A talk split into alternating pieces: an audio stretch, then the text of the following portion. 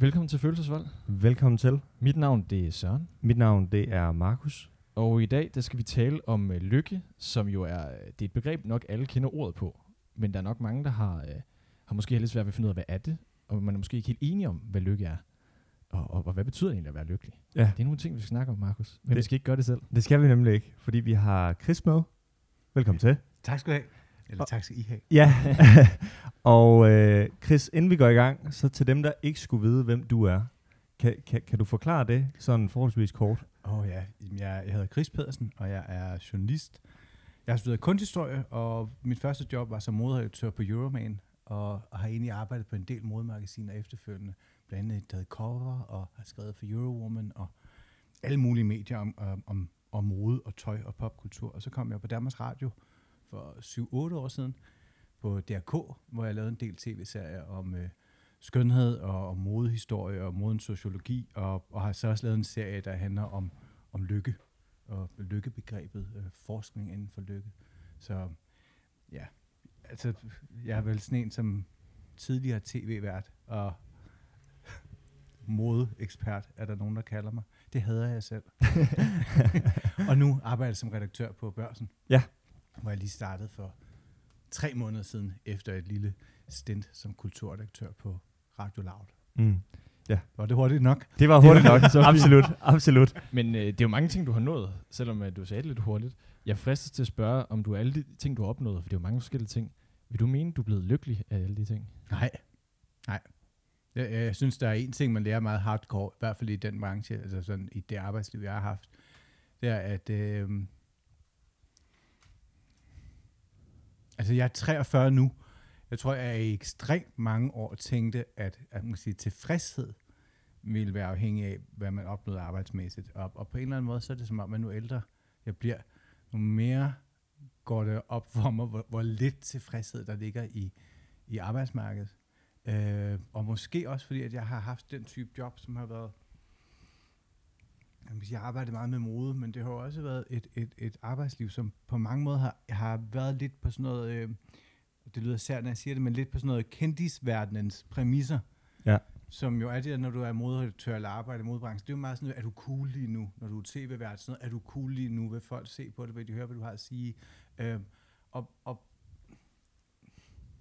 ja, og nu mere man arbejder med det, nu mere, altså på et eller andet tidspunkt, så tror jeg, at man bliver nødt til at lære at skille arbejdslivet fra ens sådan privatliv, eller, eller som Madonna siger, hvis du leder efter, hvad hedder det, hvis du leder efter øh, anerkendelse hos alle andre hele tiden, så vil du aldrig blive lykkelig, så vil du aldrig blive glad.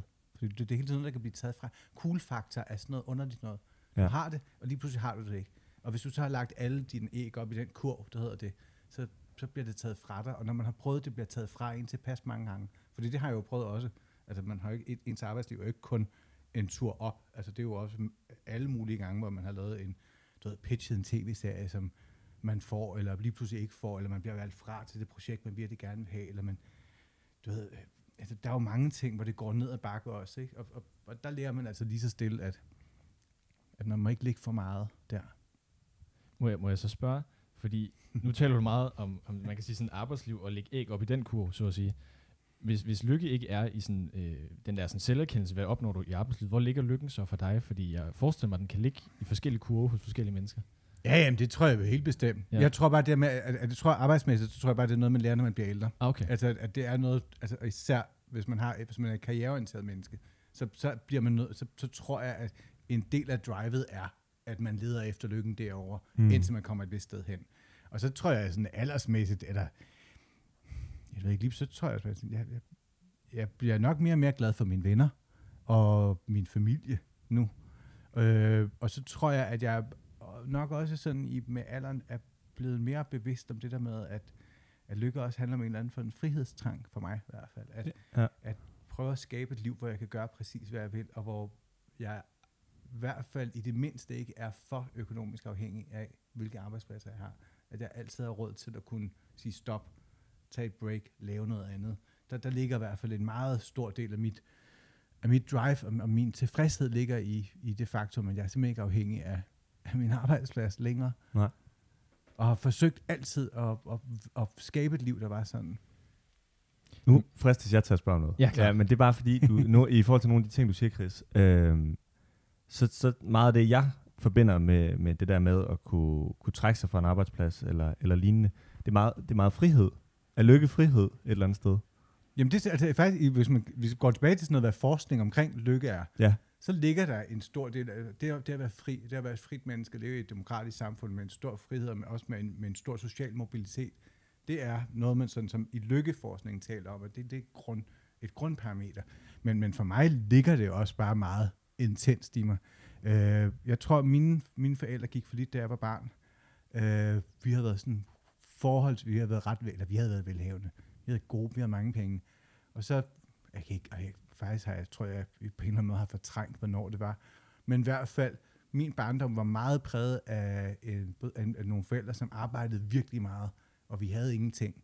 Og der tror jeg, det med, ligesom når man så ser, jamen, hvad gør det ved et helt liv og ved et familieliv, at, at forældrene bliver nødt til at arbejde konstant, og den angst, der ligger i, kan man betale husleje, har man penge til, altså sådan, at, altså, hvad kan man give sine børn? Der, der, der kom der noget for mig, hvor jeg var sådan, jamen, det, jeg, jeg vil simpelthen ikke være afhængig af andre mennesker. Øhm, og det gør jo, at, at der er mange situationer, som andre mennesker kommer ud i, hvis du sidder med en kæmpe gæld, eller køber en gigantisk lejlighed, og pludselig får du børn og sådan noget, men du, du har ikke råd til at, altså, du har ikke råd til at give jer ned. Så det er jo en stor utilfredshed for mange mennesker. Der kan jeg mærke, det er sådan en ting, som jeg virkelig opponerer imod. Ja. Altså, fordi at, at jeg vil helst ikke tvinges jeg vil helst ikke lade omstændighederne tvinge mig til noget, mm. som jeg ikke har lyst til. Nej. Og det bliver man jo nødt til, hvis man er gældsat, for eksempel. Ja. Så det for mig har altid ligget som sådan en meget, meget, meget tydelig ting under alt, hvad jeg har lavet. At, at, at sådan, altså min, altså bare min grundøkonomi, den, den skal være sådan, at jeg kan kunne klare, jeg skal kunne klare den på et absolut minimum arbejde. Så hvis jeg så arbejder mere, så er det fint, men jeg behøver ikke at gøre det. Det er kun fordi, jeg gerne vil, at Ja. jeg skal være i noget. Klart.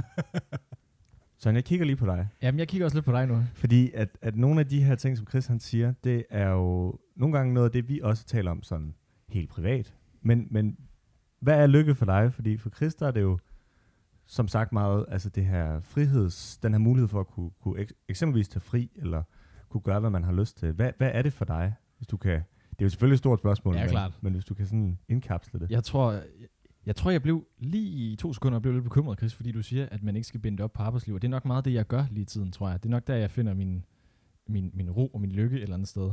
Øh, det er nok på det, jeg arbejder med, og det, jeg laver, fordi det er der, jeg godt kan, kan finde det. Og så når du siger det, jeg er jo meget bekymret menneske, skal du vide. Så det er som om. Ja, så det er som om, at når jeg tænker over det, så kan det godt være, at jeg bliver bange for, at jeg har, øh, hvis vi bliver analogien, lagt alle mine æg over i, i kurven, der hedder arbejdsliv, og så finde ud af om mange år, at det er faktisk ikke der, min lykke er. Det er sådan lidt en bekymring, jeg lige pludselig fik under det her, kan jeg godt mærke. Men for at svare på, hvad du spørger om, hvad er lykke for mig? Øhm, jeg tror, det er gået hen og blevet, måske, og jeg tror, det er lidt usundt, men jeg tror, det er blevet sådan lidt et ideal, som nogen stræber efter. Mm. Ligesom at der er nogen, der kan stræbe efter det perfekte liv et eller andet sted. Fordi Ja. det, hvad betyder det? Det er jo nok idealtanken om, hvad man, hvad man selv gerne vil leve i. Og sådan tror jeg også, at jeg har fået det med lykke et eller andet sted. At det, det er sådan et eller andet urealistisk begreb, som nogen sådan har langt hen i horisonten, og så er det det, man gerne vil stræbe efter. Så det er nok ikke noget, jeg tænker så meget over i min hverdag, fordi jeg tænker, det er jo ikke realistisk, at jeg når lykke. Nej. Fordi det er blevet sådan en stor øh, ting inde i mit hoved, tror jeg. Ja. Jeg ved ikke, om det giver mening. Det giver mening. Men jeg vil gerne kigge på dig, fordi hvad er lykke for dig? Altså jeg tror i mange år, så har jeg bildt mig ind, at det der med at, øh, at være tilfreds på et eller andet tidspunkt. Det der med at sådan, kunne være et sted i sit liv og så sige, nu er jeg tilfreds, og jeg er tilfreds med, øh, hvem jeg er sammen med, de børn, jeg har, øh, det arbejde, jeg har. Men jeg tror, at den tanke sådan helt grundlæggende er ret utopisk, fordi jeg tror aldrig, nu kan jeg også kigge lidt over på dig, Chris, du er jo noget ældre, end jeg er, men jeg, jeg forestiller mig ikke, at man på et tidspunkt tænker, altså står et sted i sit liv og tænker, det var det. Altså det, det var der, hvor jeg kan... Og jeg kan jo spørge omvendt, om ikke andet. Det kan jo være, det forholder sig anderledes. Og man tænker på et tidspunkt, fordi det har jo været min tanke i mange år, at, at jeg forbandt lykke med, at man var tilfreds. Ja. Jeg tror, lykke er sådan et moment. Altså det, for mig er det det, det, det øjeblikke. Mm. Det, det, det er det moment, der hvor alt går op i en højere enhed. Jeg kan huske, at jeg fyldte 40 år. Ja. Min første fødselsdag var sådan en, altså det var en- stor sådan lykkerus. Ja. Ja. Det var en fredag, og jeg havde inviteret, altså solen skinnede helt, det var 2. juni, solen skinnede hele dagen. Jeg skulle holde fødselsdag nede på Charlottenborg, været inde i den der, inde i caféen inde bagved. Ja. Det lille mørke rum. Og så skinnede solen så meget, at vi endte med at rykke alle bordene udenfor, og så sad ude i gården og spiste, og vi var sådan noget 70 mennesker, og solen skinnede, og festen blev vildere og vildere og vildere. Jeg kan huske den der fornemmelse at hele dagen var bare sådan fuldstændig perfekt, og så sådan et koncentrat af, hvordan jeg havde ønsket, at mit liv skulle være, bare sådan peaked Mm. lige præcis den dag. Ja. Men, men jeg er også meget bevidst om, at det sker ikke særlig tit. Jeg tror, tilfredshed og sådan noget, det er ikke. Nej. Det er jeg aldrig. Det Nej. har jeg aldrig rigtig været. Nej. Øhm, Men det er nok også meget forskelligt et eller andet sted, om man, om man har den der tilfredshed i livet. Altså jeg tænker, for, for nogen, der er drevet af det der med karriere og arbejdsliv og sådan nogle ting, altså der har jeg svært ved at forestille mig, at man bliver tilfreds. Jamen det er jo, men det er jo også til, altså, jeg ved ikke. Det kommer an, det, det handler jo til, hvor man søger, eller hvor jeg søger mine ting hen. Det, jeg ligger meget i, jeg vil gerne anerkendes. Ja. Det, har jeg, det tror jeg også, det har altid ligget i mig. Klart. Meget sådan, jeg, altså, jeg vil gerne anerkendes for det arbejde, jeg laver. Jeg vil gerne have det godt, og at Ja. folk godt kan lide det. Og, og, og det kan jeg se, det, er- altså, det er ikke et særligt godt Altså, det er ikke et særligt godt parameter for noget som helst, fordi det er jo også det, der du kommer på usikker grund hele tiden, ikke? Øhm, men jeg tror mere, jeg, jeg er tilfreds med min grundkonstruktion. Ja. Jeg er tilfreds med det der med sådan, at jeg kan se, når jeg kigger tilbage på mit arbejdsliv, jeg har haft rigtig, jeg har lavet virkelig mange sjove ting, og jeg kan se på mine, på mine venner, mit omgangskreds, sådan mit, mit liv som sådan, at der at mange af de parametre, jeg gerne vil have, jeg har nogle virkelig fede venner, som jeg har samlet op igennem mange, mange år. En fed lejlighed, har smuk kunst på væggene, og sådan et, det, det går godt. Det er altså sådan, man kan sige, basen er god. Jeg ved, hvad det er, jeg kommer hjem til. Ja. Men tilfredshed er sådan noget, det er sådan et, jeg, jeg har altid været typen af det øjeblik, altså, og nu har jeg jo haft mange forskellige job. Så jeg har haft, det ved jeg ikke, jeg har skiftet sådan noget, været 3, 4, 5 år-agtigt hele mit liv, ikke? Men jeg er sådan en, som næsten altid, når jeg, i den dag, jeg starter på et nyt arbejde, begynder at tænke over, hvad skal jeg næste gang? Mm. Det er ikke, altså det, det er jo ikke et særligt, altså, altså det er ikke en god måde at leve på. Nej. Men og der vil jeg så sige, at nu, nu er jeg endelig en alder af 43. Det er det job, jeg har nu. Faktisk første gang, hvor jeg ikke allerede efter et par måneder tænker over, hvad skal det føre til. Nu har jeg sådan prøvet at beslutte mig for, at nu prøver jeg lige at være i det her, og ikke gå rundt og være for urolig om fremtiden og sådan noget. Og det er måske også noget at gøre med, at der sker så mange ting rundt omkring i verden, at jeg synes, det er rigeligt at bekymre sig om lige nu. Men, men det har taget tid at komme derover, og tid, og, og, og, og, og, for at nå ind til det er sådan et, at, at det har ligesom taget de her 15-20 år, før jeg stoler på nu. Og jeg stoler på, at, at hvis jeg mistede mit arbejde nu, så skulle der nok være nogle andre. Og hvis jeg pludselig ikke kan lide der, så skal der nok komme noget andet. Hvor jeg indtil nu har altid har været urolig, og jeg har altid tænkt, at jeg bliver nødt til at bygge mere på. Jeg er i gang med, det kan godt være, jeg er i gang med en tv, så jeg bliver også nødt til at lave noget radio, jeg bliver også nødt til at skrive ved siden af. Jeg har altid lavet alt for meget hele tiden af angst for, at hvis det ene forsvandt, så var der ikke noget tilbage. Og der kan jeg mærke nu, der er sådan et, det, det er der. Der er en, en grundbase, som er et, et, et, jeg har et håndværk, jeg har et drive, jeg har et, øh, jeg er god til, jeg er en god, jeg er en arbejdshest, og det, det stoler jeg på nu. Men det har taget, at det har taget de her altså 15-20 år Ja. at nå dertil. Så på den måde kan man sige, så ligger jeg ikke så meget i, i, i det mere. Så sådan basen er i orden nu. Mm. Øhm, og, og der, der ligger en tilfredshed der, der ligger sådan en, eller en tilfredshed, men der ligger i hvert fald en ro lige pludselig, hvor jeg sådan puh, åh, behøver jeg ikke at piske mig selv Ja. konstant. Øhm, og, og, det tror jeg, jeg har været enormt dårlig til igennem mit liv på alle mulige planer. Det er sådan, jeg har altid været sådan en, som piskede mig selv hele tiden. Altid sådan lidt synes, at der var noget andet, jeg også skulle, skulle være. Jeg skulle også have læst det herover og altid bange for at gå glip af noget, der var sjovt, men også altid bange for at gå glip af et eller andet, som jeg ikke var inviteret til, fordi det viser, så er jeg ikke sej nok. Eller, Ja. Altså der har jeg haft, virkelig haft nogle issues med det igennem mit liv på godt og på ondt. Og Chris, det, altså det, det kan man jo sige, altså nu har vi talt lidt om, hvem, altså at, at der nok ikke er nogen af os tre, der opnår den der helt abnorme lykke. Og jeg ved ikke, om det overhovedet er noget, som, som nogle mennesker oplever, men, men hvis det er, at man sådan skal tale lidt om, hvem det er, der bliver lykkelige, eller hvem der er lykkelige, fordi der ved jeg, at du har nogle holdninger i forhold til det. Hvem, hvem, hvem, hvem, hvem tænker du, der er lykkelige? Eller hvem tænker du, der sådan bliver lykkelige? Jeg, jeg, jeg må indrømme, jeg kigger tit, at jeg tænker mere og mere, at folk, der har et simpelt liv, Ja. et sim, og, et, og ordet simpel er jo sådan, at det er jo blevet lidt sådan et, et fyord på en eller anden måde, ikke? Men, men når jeg siger simpelt, så mener jeg det faktisk virkelig positivt. Øhm, eller et enkelt liv. Men det der med at sådan bo ude på landet, være tæt på de nære, øh, være sådan, have et liv, der lidt er fra dag til dag, køre, tror jeg er rigtig godt. Jeg tror, det er sundt, og jeg tror, at det er en meget bedre base for et, øh, for et lykkeligt liv, end at bo inde i en storby og være meget præget af sociale medier og Instagram og Facebook. Og også det der med, at det kan jeg i hvert fald se, at nu mindre jeg, en af de ting, som jeg virkelig har forsøgt at lære mig selv gennem de sidste mange år, det har været ikke at spejle mig for meget af andre. Altså ikke at måle mit eget liv op imod alle andre hele tiden. Fordi det kan, altså det, man bliver sindssyg af det. Og du kan ikke, øh, det, det har ikke engang noget at gøre med, at folk de viser deres perfekte billede ud til, for jeg synes egentlig, hele den der sådan, snak omkring Instagram og sådan noget, at det, det, det perfekte, og, altså, det er sådan en ligegyldig diskussion. Vi ved alle sammen godt, at det ikke passer.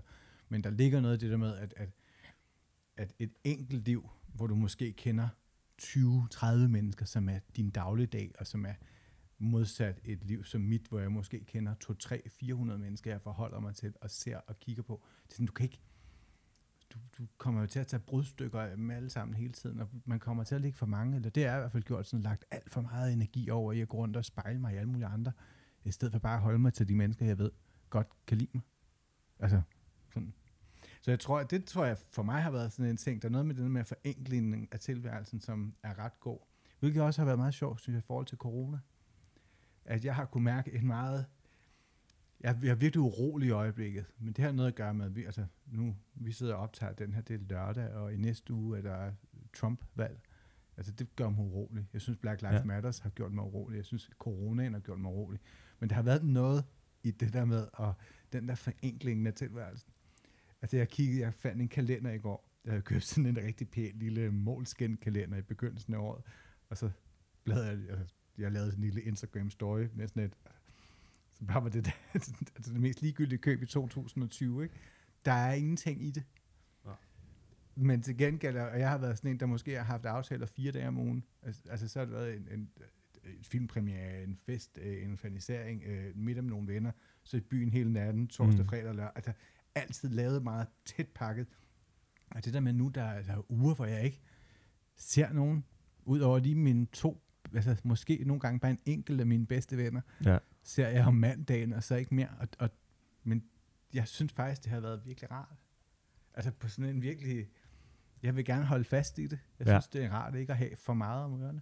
Klar. Og har læst virkelig mange bøger i stedet for. Jeg synes, det har været, egentlig har været sådan meget meningsgivende på mange måder, det med at komme tæt på hinanden. Og ja, altså jeg kan huske lige med, da coronaen startede, bankede på ind med min nabo, som er en mand på 93. Og så bare lige banket på, hey, er du hjemme? Og hvis der er noget her med telefonnummer, ring, hvis der er noget, jeg skal gå ned og handle for dig og sådan noget. Så et par dage efter, så var han væk, og jeg kunne ikke finde ham, og hans mad fra hjemmehjælpen stod foran, og jeg blev helt urolig, og han død, han død, og kiggede ind i brevsprækken, og mm. ringede rundt til nogle naboer, og det viste, at han var ude i kolonihavehus. Men det slog mig bare det der med, at at lige pludselig i sådan en ejendom, hvor jeg har boet i otte år og ikke kendt nogen, jamen der, nu møder vi hinanden, og vi har faktisk tid til lige at stå og tale sammen. Jeg har talt meget mere med dem alle sammen, end jeg har gjort nogensinde noget sted, jeg har boet.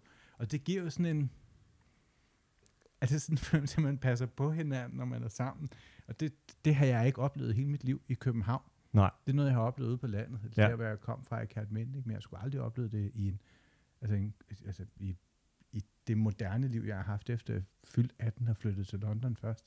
Der har det jo været meget ensomt og meget alene og meget som sådan en satellit mm. blandt alle mulige mennesker, ikke? Og, og fornemmelsen af nogle gange også, eller sådan en angsten, åh oh, fuck, hvis jeg er faldt død om, er der overhovedet nogen, der ville opdage det, før jeg var siddet ned til naboen, ikke? Altså, ja. Og de der siver-historier i min alder, ikke? Jeg, kan jo, altså, jeg har jo faktisk boet i ejendommen nu, nogle gange, hvor der er en, der har været sivet ned. Ja. altså, det der. og, og der synes jeg, der er, der er sket et eller andet i, i 2020, som har været positivt på den måde. Ja. Øhm, altså, man kommer hinanden altså, sådan mere ved? Noget med, man kommer hinanden mere ved, men også bare noget med det med at give ned. Ja at det der med at sådan rent faktisk prøve at være i følelserne nogle gange, og også at være, også det, hvis man er i virkelig dårlig humør, i stedet for at gå på druk, eller mm. sætte ned på et værtshus, eller ud og shoppe, eller et eller andet, men bare sådan nogle gange bare sådan et acceptere, der er lige en blå mandag, tirsdag og onsdag, skal nok blive fint igen, men Klar. lige nu må man gerne lige være i det her. Det synes jeg har været meget befriende, og der tænker jeg nogle gange, det med lykkebegreb er jo også nogle gange en, et succesfuldt liv er Ja. vel også nogle gange, at det er at, at være i det. Altså, prøv, altså sådan ture at mærke efter, mm. og ture reagere ud fra, hvordan man har det, frem for hvordan omgivelserne, eller hvordan man tænker, man skal agere i verden, bare sådan, i det stedet for bare at prøve at agere efter, hvad har man egentlig sådan behov for, ikke? Øh, noget af det sidste, du sagde, noget med, at man sådan skal tillade ligesom at mærke, mærke efter. Sådan tror jeg lidt, jeg har det med lykke, faktisk. At jeg tror, at nogle gange man skal tillade sig selv.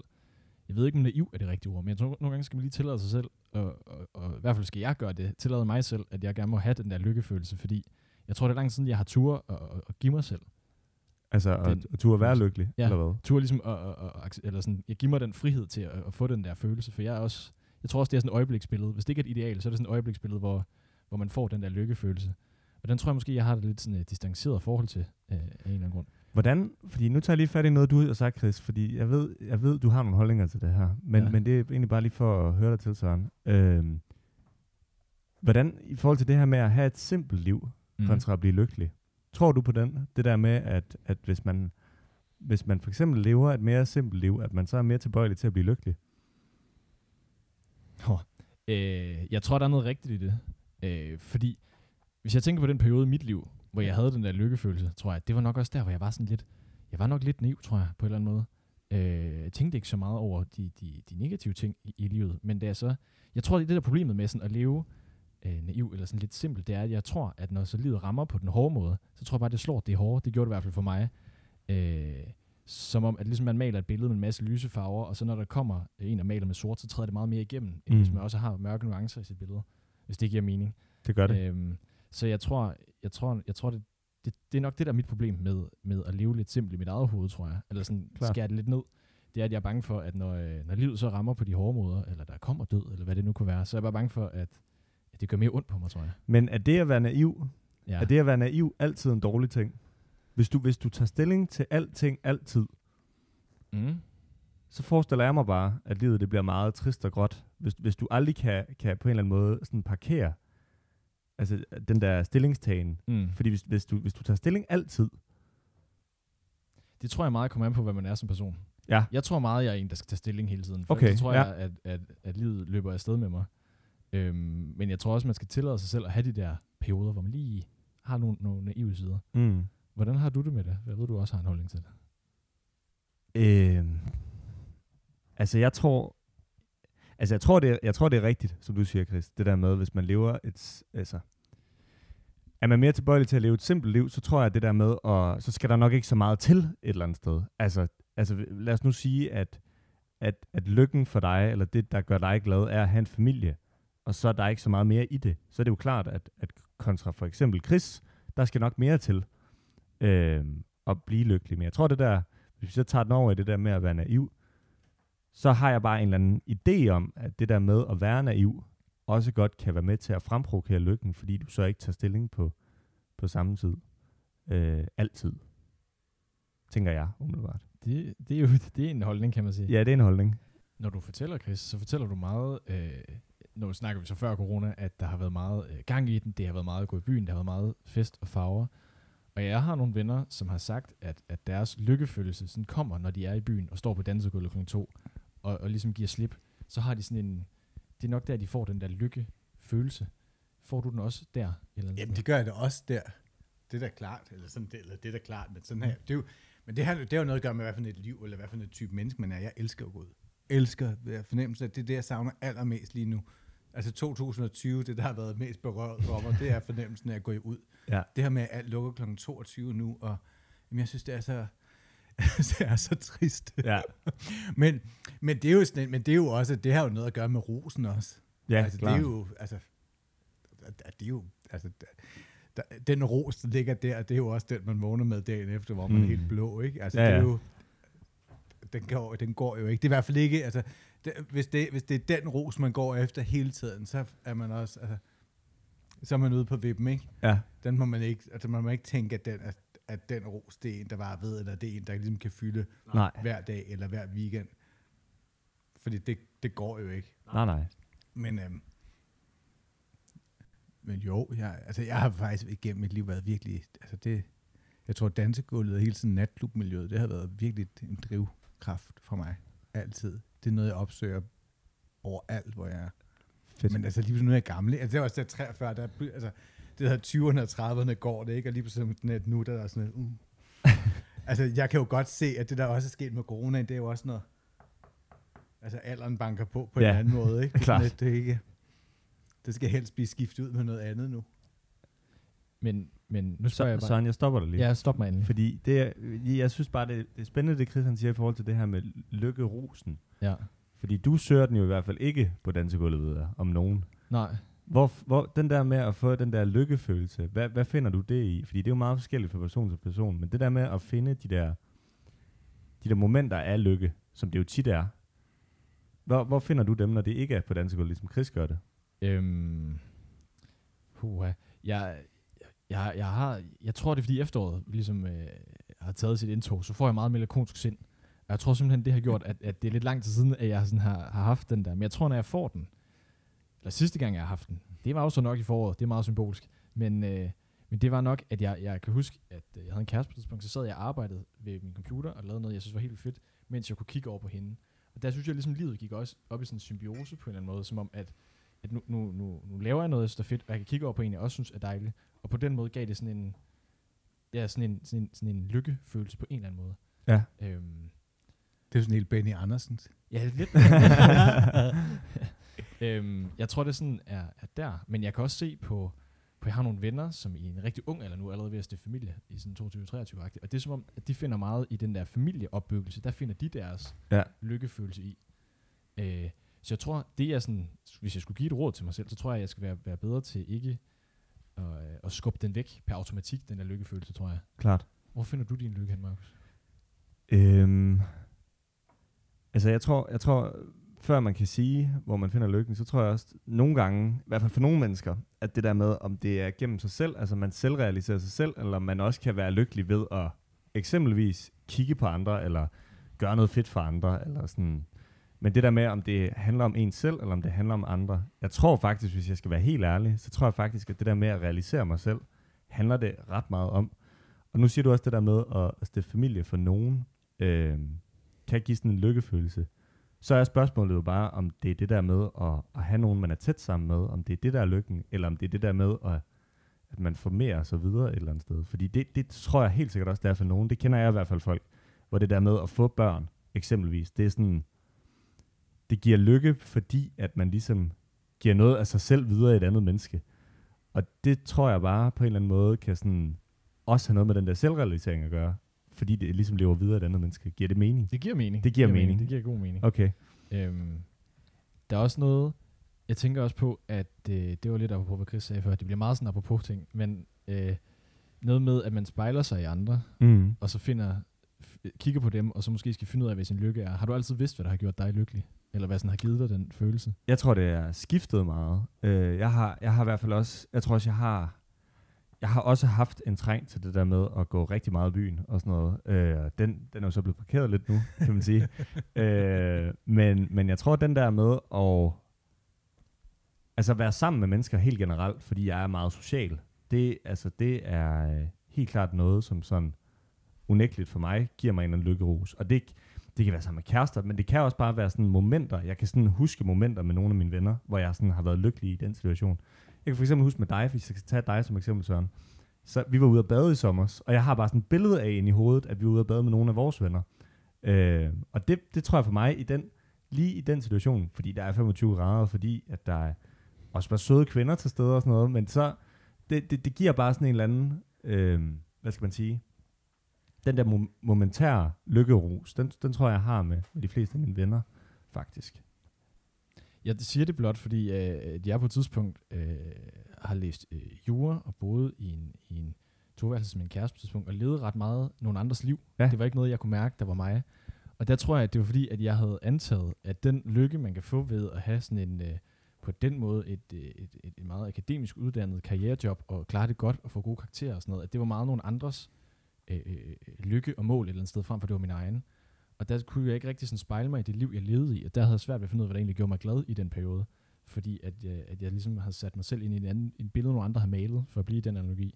Mm. Så det var egentlig bare derfor, jeg spurgte, om det er altså noget, du har vidst, hvor du havde fundet henne. Fordi jeg har sådan, Altså, jeg tror, jeg, jeg tror, det andet, men jeg tror faktisk, det- det er mere, måske mere relevant at spørge dig, Chris, fordi nu er du lidt ældre, end vi er. Den der lykkefølelse, eller hvad man sådan tror, der, der ligesom fremprovokerer den, eller kan fremprovokere den, har den ændret sig for dig? Altså, er det nogen, eller det har den selvfølgelig, men, men, men, men, men er der sådan en radikal forskel på, fra da du var 20, hvad der gjorde dig lykkelig på det tidspunkt, til nu? Nej. Nej. Men jeg tror, jeg, men når jeg tænker tilbage, så når du, det der med momenterne, er nogle helt tydelige momenter. Ja. Altså det er sådan helt klare, sådan bam, sammen med den der person. Mm. Solen skinnede, vi var ude at køre, vi ja. sad der og der, vi var der og der, vi lyttede til den her musik, det var den her stemning. Og, og der er mener jeg, der med sådan dansegulvet, nej, det er jo det er, det er det rosen. Ja, klart. Jeg kan ikke huske nogle lykkemomenter, som er knyttet direkte op på, at vi stod derinde på den her nat. Nej, nej. Det var ikke der. Men det var, det var meget mere noget, det er jo noget med en connection. Til det, ikke? Der man fandt, lige der fandt man et, et andet menneske, ikke? eller nogen andre mennesker. Men der var et eller andet sammenhold, der var der. Og det er også derfor, jeg synes, det er sådan et svært ord. Altså, det er jo, det er jo det, derfor, det er så frygteligt et begreb også, ikke? fordi lykke er jo sådan også, det er jo så definitivt på en eller anden måde. Det er jo derfor, jeg tror, jeg meget, egentlig meget bedre kan lide, og i mit eget hoved tænker meget mere på sådan noget med, med frihed og fællesskabet. Ikke? Jamen, det er to ting, der betyder meget for mig. Der ligger nogle tilfredsheder der, Mm. og så skal man skabe et liv, hvor, hvor der, altså, det er meget sjovt, ja, når, jeg, når jeg tænker tilbage på mit arbejdsliv, og det er tit, og jeg er meget arbejdsagtig, det er ikke sådan, jeg har ikke familie, og jeg har altid haft virkelig svært ved kærester, så det er ikke, jeg har levet alene i virkelig, altså sådan to årtier-agtigt, og det er nok ikke der, mit liv kommer til at, uh, det er det bare ikke, det er ikke det, jeg er god til, men jeg har altid tænkt over arbejdsmæssigt, at at jeg skulle have et liv, hvor hvis jeg fik en mulighed for noget, hvis jeg fik chancen, så skulle jeg kunne gribe den. At hvis jeg kunne se, der er muligheden for, som Danmarks Radio for eksempel, jeg kunne mærke, at jeg, jeg var begyndt at lave nogle programmer derude, så var jeg sådan, jeg kunne godt tænke mig at blive tv-vært. Jeg kunne godt tænke mig at begynde at lave fjernsyn. Og så begyndte jeg lige så stille sådan et at prøve at zoome ind på, hvad skal jeg kunne, hvem skal jeg møde, hvordan skal jeg gøre det her, så jeg kan få den kontrakt. Og til sidst, og så lige så fik jeg tilbudt en tre måneders kontrakt ud på Danmarks Radio. Der var jeg sådan ikke godt, hvis jeg bruger de penge ordentligt, så kan jeg få de tre måneder til at strække sig seks måneder. Så har jeg tre måneder, hvor jeg ved, jeg har penge, og så har jeg tre måneder, hvor jeg kan knokle for at få en ny kontrakt ud. Og så turde jeg godt at sige mit job op, fordi det var sådan et godt, nu er der en mulighed for det, nu gør vi det. Og, og, og det der med ligesom at prøve at, at muligheder er ikke kun noget, der kommer. Muligheder er også noget, man skaber et, man, man, altså det har jeg i hvert fald gjort. Altså, jeg har skabt, jeg skaber mulighedsrum. Så ved jeg godt, inden for det her felt, der kunne jeg godt tænke mig lige så stille at ramme det her. Men så bliver jeg nødt til at gøre, eller så tænker jeg, så gør jeg sådan og sådan og sådan og sådan. Fordi så har jeg i hvert fald skabt et space for, at tingene kan ske. Og en mulighed, eller ligesom have en, øh, et økonomisk råderum og et frihedsrum til at kunne gribe den, hvis det kommer. Hvor jeg jo kan se, kigger på mange af de mennesker, som jeg kan se, som har været utilfredse med deres arbejdsliv, eller keder sig, eller sådan noget. Det er jo folk, der A, ikke skaber rum for, at der kan ske noget andet. B, ikke rigtig gør noget for, at det sker. Og C, hvis de får muligheden, så tør de ikke. Fordi Mhm. hvad nu, hvis det går galt? Jeg har, der, der har jeg, jeg har slet ikke nogen angst for, hvad nu, hvis det går galt? For der har jeg bare sådan, hvis det går galt, så siger man bare op og gør noget andet. Altså det er ikke, det er ikke værre. Og sådan har jeg faktisk altid haft det. Der, lige der, der er jeg sådan helt kold i røven. Og jeg er også helt kold i røven over for, at der er ting, jeg ikke kan. Også når jeg sådan møder folk eller arbejder med folk. Jeg kan ikke finde ud af det og det og det. Så A, er der behov for, at jeg skal kunne det? Nej, det er der. Kan jeg lære det? Ja, men skal jeg, altså, vil jeg hellere lære noget andet? Eller hvordan får man sat en gruppe af mennesker sammen, så vi alle sammen kan komplementere hinanden? Det er sådan, jeg, sådan tænker jeg meget. Og, og det tror jeg gør, at det er den der tilfredshed og frihedsting. Den, den ligger bare sådan... Det, det, altså, det er jo også noget, man beslutter sig for. Mm. Og, og, og noget, hvor man lige så stille igennem et liv lærer, at de her ting er nødvendige, for at jeg kan sove om natten, eller for at jeg har det rart. Jamen, så skal man jo også skabe det rum. Og netop det der med at sidde i, i når, nu siger du så at studere jura, ikke?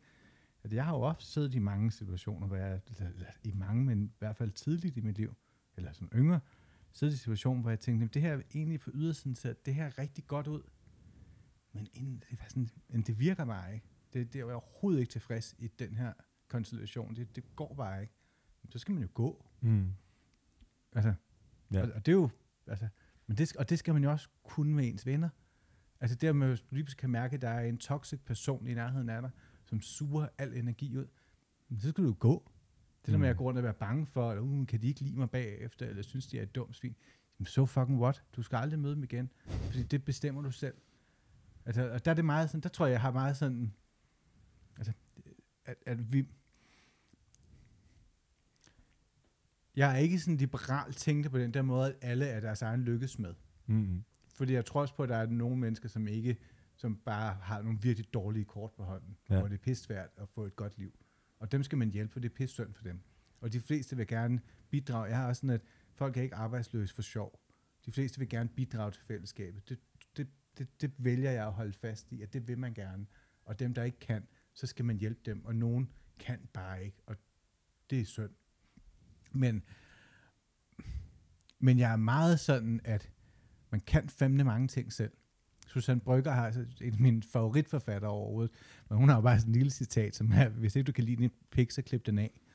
Altså der er meget den der sådan, hvis ikke du kan lide det, klip det af. Mm. Videre. Ja. Der er, der, der er jeg sådan rimelig skånselsløs. Øhm, og, og det kan man sige, der kommer nogle konfrontationer der, der kommer nogle konflikter, og der tror jeg, man skal være, der er, jeg er ikke konfliktsøgende overhovedet, men jeg er ikke bange for konflikten. Mm. Og jeg er ikke bange for at stille ting rimelig sådan koldt og nøgternt op, fordi jeg synes, jeg har ret. Som oftest. Altså, at hvis jeg mærker efter, så har jeg sådan et, jamen, jeg har ret. Mm. Det skal ikke være os. Nej. Eller vi skal ikke det her. Og det tror jeg, det skaber en god bund for at have et godt liv. Der blev sagt mange ting der. Der er også mange ting, jeg lige jeg godt kan se, du siger, som jeg kan se, jeg selv har gjort, men jeg ikke har lavet lighedstegnet mellem, tror jeg. Øh, øh, fordi at det er vel også noget af det med, at man, når man er ved at blive ung, så skal man også lave nogle ting, hvor man kan mærke efter, hvem, hvem man er, og hvad lykke er, og sådan nogle ting. Øhm, jeg vil lige hurtigt stille et spørgsmål, inden vi runder helt af. Nu er du jo øh, lidt ældre end os, og ikke, det er ikke det, vi skal træde i. Men når du kigger på os to, og vi har Mhm. snakket lidt om lykke, er der så noget, du gerne vil sige til os, som du har lært, for du trækker jo øh, på lidt mere livserfaring end os, om der er noget omkring lykke, du har lært, enten på den hårde eller på den blide måde, som er vigtigt at have med i bagagen, vil du mene? Jeg tror, altså der, nu, nu, nu sidder I to unge mennesker selv, to unge mænd, som skal være journalister, ikke? Og journalistjobbet er et fucking hårdt job. Der ligger meget, det, det, er, det er et type job, hvor du bruger ekstremt meget af dig selv. Og derfor er det også meget let at komme til at lave lighedstegnet mellem private, eller at opløse grænserne mellem det private og, og det karrieremæssige, eller det private og det offentlige. Og den grænse skal man holde fast i. For jeg kender ikke en eneste, som, altså, det, det går ikke. Altså, jeg, jeg kender ikke nogen, for hvem der ikke har været et problem på et tidspunkt, eller for, for hvem de ikke på et tidspunkt skulle lære til den grænse, fordi det simpelthen overtog hele deres liv, og der kom på meget over i den der pakke af, at, at, at, at livet fungerer ikke, eller at det er en fiasko, hvis ikke karrieren fungerer. Og der er bare nogle typer job, som er mere rå i, i den opløsning, end andre typer job. Journalistjobbet er sådan et, og det skal man, det skal man holde fast i. Man skal køre med den, gøre alt det, man kan, alt det, man overhovedet vil. Men man skal fandme også holde fast i sig selv, og holde fast i, at på et eller andet tidspunkt, hvis de har lige pludselig ikke nogen, der vil læse en, eller lytte til en, eller se en, eller gider arbejde med en, så skal man bare finde på noget andet. Altså, Mm. Det skal man holde fast i. Øhm. Og så tror jeg bare meget på det der med mavefornemmelsen. Jeg, jeg selv sådan et, jeg har været nede med stress flere gange, og jeg vil bare sige sådan et, man ved det godt. Altså, det- den er sådan, den, det, det er meget enkelt. Du ved godt, hvornår du går over grænsen for dig selv. Ja. Og, og det skal man navigere efter. Det er første gang, og der er ikke nogen andre, der kommer og hjælper dig. Altså, og det tror jeg er sådan en, en, en lidt kold, nøgtern, gammel ting, men det er, man skal være lidt kynisk også. Det med sådan, det, det liv, vi lever nu, er ikke et liv, hvor øh, der er ikke nogen andre, der hjælper dig. Der er ikke nogen, du kan ikke stole på nogen. Du, folk, de køber dig, og så betaler de, og de forventer, du løber hurtigt. Der er ikke nogen, der kommer og siger stop. Du skal stoppe selv. Mm. Og det, det er sådan en meget konkret ting, som jeg tror i det arbejdsliv og det arbejdsmarked, vi har nu, og i hele taget den tilværelse, vi har nu, man kan ikke forvente, at der er nogen udefra, der stopper dig. Hvis du har nogle virkelig gode venner, der er virkelig tæt på dig, men du skal fandme lytte, men det, men det bliver nødt til at komme fra dig selv. Mm. Øh, så det tror jeg, det, det er de to. Der er sådan et, To gode råd. To gode bare Ja. hold fast i grænserne, og så lyt efter din mavefornemmelse. Mm. Og det synes jeg er en meget fin måde at, at runde af på. Ja. Jeg vil sige, øh, jeg vil sige tak, fordi du var med, Chris. Det var så lidt. Og tak, fordi man har lyttet. ja, tak for det. Og inden vi lige, men inden vi lige holder helt af, Chris, så vil jeg bare lige spørge dig om, til aller, aller sidst, frygter du ikke at være lykkelig? Frygt. Der er altid en frygt. Ja. Det er sådan, altså, der er altid en frygt for fremtiden. Det er sådan Mm. noget, jeg er da altid bange. Det er jo, men den lærer man jo også at leve med, ikke? Man kan dø lige om lidt. Man kan blive gammel og ene, som man kan ende som siveren op på loftet, ikke? Man kan ende som den evige single, ikke? Der er alt muligt. Ansigtet falder fra hinanden, når man bliver ældre også. Der er masser af ting at frygte, men man bliver nødt til ligesom at skubbe det fra sig og så kigge på, hvad, men at de her æg ligger rigtig fint ned i den her kurv, så må man kigge på dem, der er hele og er flotte, og så glædes over dem. Mm. Det var et godt svar. Ja, og på den vil jeg sige uh, tak, fordi du var med.